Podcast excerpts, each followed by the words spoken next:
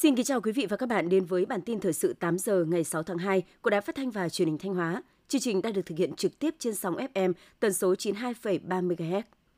Thưa quý vị và các bạn, trong chương trình công tác, sáng nay ngày 6 tháng 2, đồng chí Lê Đức Giang, Phó Chủ tịch Ủy ban dân tỉnh Thanh Hóa sẽ đi kiểm tra gian hàng ô cốp tỉnh Thanh Hóa. Cùng ngày, đồng chí Phó Chủ tịch Ủy ban dân tỉnh Đầu Thanh Tùng sẽ đi chúc Tết một số bệnh viện trên địa bàn tỉnh. Thông tin chi tiết chúng tôi sẽ chuyển đến quý vị và các bạn trong các chương trình thời sự tiếp theo.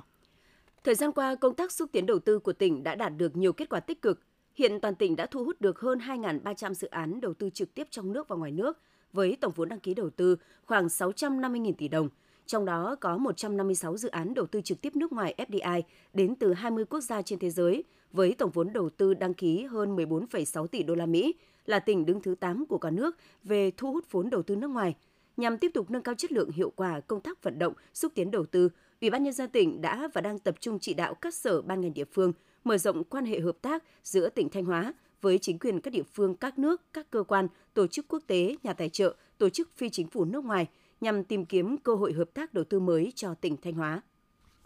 Thời gian qua, chi nhánh Ngân hàng Chính sách Xã hội tỉnh Thanh Hóa đã triển khai kịp thời nguồn vốn hỗ trợ của nhà nước đến các hộ nghèo và đối tượng chính sách.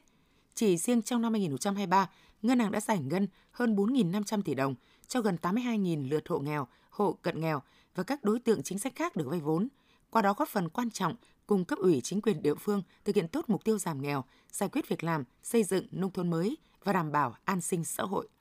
Dịp Tết Nguyên đán Giáp Thìn 2024, từ các nguồn hỗ trợ của Trung ương, của tỉnh và huyện và sự đóng góp của các cơ quan, đơn vị, doanh nghiệp, nhà hảo tâm – huyện Ba Thước đã trao gần 8.000 xuất quà cho các đối tượng người có công, gia đình chính sách và người nghèo trên địa bàn huyện. Các phần quà Tết đã thể hiện sự quan tâm của Đảng, Nhà nước và cấp ủy chính quyền địa phương, các tổ chức cá nhân, truyền thống đạo lý uống nước nhớ nguồn, để ơn đáp nghĩa, tương thân tương ái, dịp Tết cổ truyền của dân tộc. Qua đó, động viên khích lệ giúp các đối tượng vươn lên ổn định cuộc sống và đón Tết Nguyên đán đầy đủ, an vui và đầm ấm. Chiều qua, Ngân hàng Thương mại Cổ phần xuất nhập khẩu Việt Nam Eximbank đã trao tặng 1.000 xuất quà Tết trị giá 600 triệu đồng cho các hộ nghèo, hộ có hoàn cảnh khó khăn, nạn nhân chất độc da cam và bệnh nhân đang điều trị bệnh trên địa bàn tỉnh. Lãnh đạo ngân hàng mong muốn những xuất quà ý nghĩa này sẽ giúp cho những hộ nghèo, hộ có hoàn cảnh khó khăn được đón một cái Tết thêm đủ đầy, ấm áp hơn. Tiếp theo sẽ là phần tin trong nước. Thưa quý vị và các bạn, Hôm qua, Thủ tướng Phạm Minh Chính đã chủ trì hội nghị làm việc với Ủy ban Quản lý vốn nhà nước tại doanh nghiệp và 19 tập đoàn, tổng công ty trực thuộc về triển khai sản xuất kinh doanh năm 2024 và thúc đẩy đầu tư phát triển kinh tế xã hội. Tại hội nghị, Thủ tướng ghi nhận biểu dương những đóng góp của Ủy ban Quản lý vốn nhà nước tại doanh nghiệp, các tập đoàn, tổng công ty vào những thành tựu, kết quả chung của cả nước năm 2023, nhất là về tăng trưởng GDP,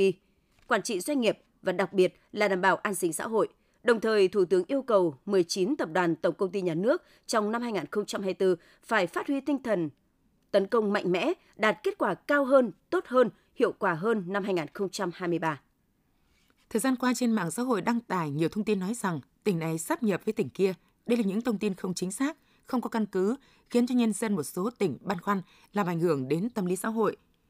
Theo Bộ trưởng Phạm Thị Thanh Trà, có một số tỉnh như Bắc Ninh, Thừa Thiên Huế đang rất nỗ lực phấn đấu để đến giai đoạn 2026-2030 đủ điều kiện liên thành phố trực thuộc Trung ương.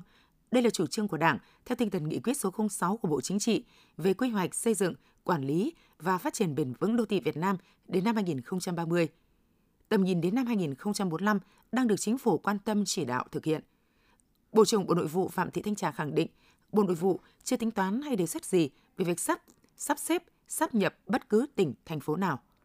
Theo Bộ Kế hoạch và Đầu tư, giải ngân vốn đầu tư công trong tháng 1 đạt 2,58%, tương đương 16.900 tỷ đồng, cao hơn cả số tương đối và số tuyệt đối so với cùng kỳ năm ngoái. Kết quả trên đạt được nhờ quá trình chỉ đạo sát sao của Chính phủ, Thủ tướng Chính phủ, xác định rõ những vấn đề vướng mắc khó khăn trong từng ngành lĩnh vực, từng khâu của dự án đầu tư công. Năm 2024, Thủ tướng đã giao ngay 100% vốn đầu tư công là 657.000 tỷ đồng ngay trước ngày 31 tháng 12 năm 2023. Đến thời điểm này, các cơ quan đã giao cho địa phương 632.000 tỷ đồng, tương đương gần 97%.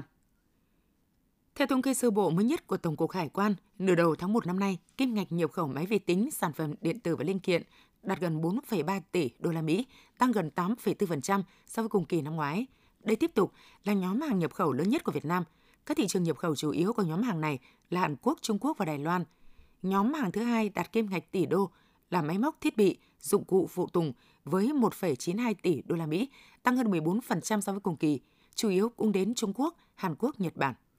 Năm 2023, ngành xi măng đã xuất khẩu hơn 31 triệu tấn clinker và xi măng với giá trị đạt 1,3 tỷ đô la Mỹ, giảm 1,2% về lượng, giảm 4,1% về trị giá so với năm 2022. Theo các nhà sản xuất, thị trường xi măng trong nước và xuất khẩu giảm mạnh là do Trung Quốc giảm nhập khẩu. Bước sang năm 2024, ngành xi măng đang kỳ vọng vào những nỗ lực thúc đẩy đầu tư công. Nhiều dự án hạ tầng giao thông trọng điểm được triển khai, cùng việc thông qua quy hoạch nhiều dự án hạ tầng công nghiệp đô thị.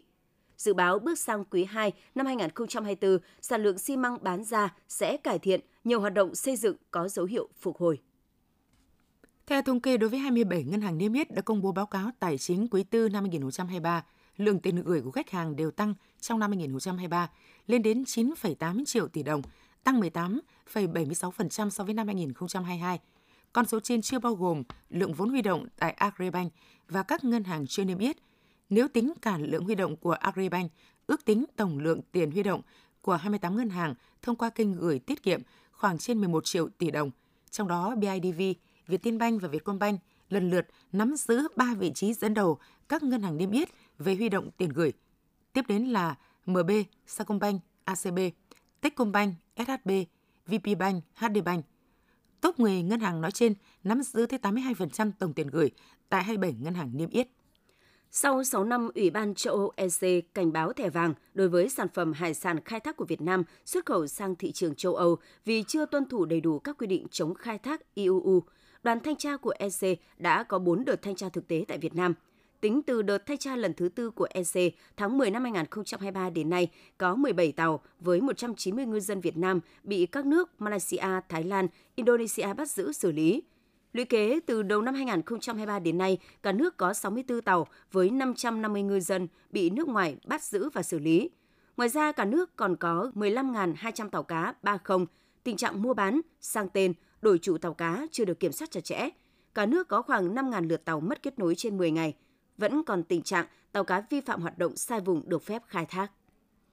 Trong kỳ điều hành sắp tới, Liên Bộ Công Thương Tài chính sẽ tiến hành điều chỉnh giá xăng dầu vào thứ Tư ngày 7 tháng 2 thay vì thứ Năm ngày 8 tháng 2 do trùng lịch nghỉ Tết Nguyên đán. Theo Nghị định 80-2023 sửa đổi, bổ sung một số điều của Nghị định 95 và Nghị định 83 của Chính phủ về kinh doanh xăng dầu, thứ năm hàng tuần sẽ là ngày điều hành giá xăng dầu trong nước. Theo khoản 11 điều 1 Nghị định 80-2023 ngày 17 tháng 11 năm 2023. Trường hợp thời gian điều hành giá trùng vào dịp nghỉ Tết Nguyên đán thì được thực hiện như sau. Nếu ngày thứ năm trùng vào ngày cuối cùng của năm âm lịch 29 hoặc 30 Tết Nguyên đán, việc điều hành giá xăng dầu được thực hiện vào ngày thứ tư liền kề trước đó. Cục Quản lý Khám chữa bệnh Bộ Y tế vừa có công văn gửi các chuyên gia, một số đơn vị chuyên khoa đề nghị nghiên cứu cho ý kiến đề xuất về vấn đề nồng độ cồn trong máu hoặc khí thở của người điều khiển các phương tiện giao thông – Việc này làm cơ sở để xử phạt theo yêu cầu của Ủy ban An toàn Giao thông Quốc gia. Theo đó, Cục Quản lý Khám chữa bệnh đề nghị các chuyên gia, đơn vị nghiên cứu, cho ý kiến và gửi các đề xuất nội dung quy định về Cục Quản lý Khám chữa bệnh trước ngày 20 tháng 2 để tổng hợp báo cáo lãnh đạo Bộ Y tế. Việc đề xuất được căn cứ từ khía cạnh y tế như nồng độ cồn phát hiện trong cơ thể không do sử dụng rượu bia, giới hạn nồng độ cồn trong máu hoặc khí thở của người điều khiển phương tiện giao thông. Theo Tổng công ty Quản lý bay Việt Nam VATM, những ngày qua tại khu vực sân bay Nội Bài, tầm nhìn ngang có thời điểm đã giảm sâu xuống dưới 300 mét. Theo thống kê của cơ quan khí tượng, trường hợp này chỉ xuất hiện 3 lần trong vòng 10 năm trở lại đây. Trước thực trạng đó, để đảm bảo an toàn cho các chuyến bay, giảm thiểu tối đa tình trạng tắc nghẽn tại các sân bay khu vực miền Bắc khi xảy ra hiện tượng sương mù. Tổng công ty Quản lý bay Việt Nam đã họp khẩn nhằm triển khai đồng bộ các biện pháp trong công tác dự báo thời tiết – quản lý luồng không lưu và điều hành bay. Theo thông tin từ cơ quan dự báo khí tượng, hình thế thời tiết sương mù có thể tiếp tục kéo dài đến ngày 8 tháng 2, ngày 29 Tết, vào các thời điểm từ đêm đến đầu giờ sáng. Đại diện Tổng cục Quản lý thị trường ngày 5 tháng 2 cho biết, cơ quan chức năng vừa kiểm tra phát hiện hàng nghìn chai rượu ngoại có dấu hiệu nhập lậu trên địa bàn tỉnh Bình Dương. Trước đó, lực lượng liên ngành tiến hành khám phương tiện đối với 3 chiếc xe ô tô tải đang dừng đỗ chuẩn bị giao hàng. Kết quả kiểm tra, phát hiện tổng số lượng gần 16.000 chai rượu ngoại nhập các loại không có dán tem rượu nhập khẩu theo quy định. Tổng giá trị khoảng 15 tỷ đồng. Tại thời điểm kiểm tra, người điều khiển phương tiện không xuất trình được hóa đơn, chứng từ chứng minh nguồn gốc của toàn bộ số lượng hàng hóa. Lực lượng liên ngành tiến hành lập thủ tục, tạm giữ toàn bộ tăng vật, phương tiện vi phạm để tiếp tục xác minh làm rõ và xử lý theo quy định. Thông tin vừa rồi cũng đã khép lại chương trình thời sự của Đài Phát thanh Truyền hình Thanh Hóa. Xin kính chào và hẹn gặp lại quý vị và các bạn trong những chương trình sau.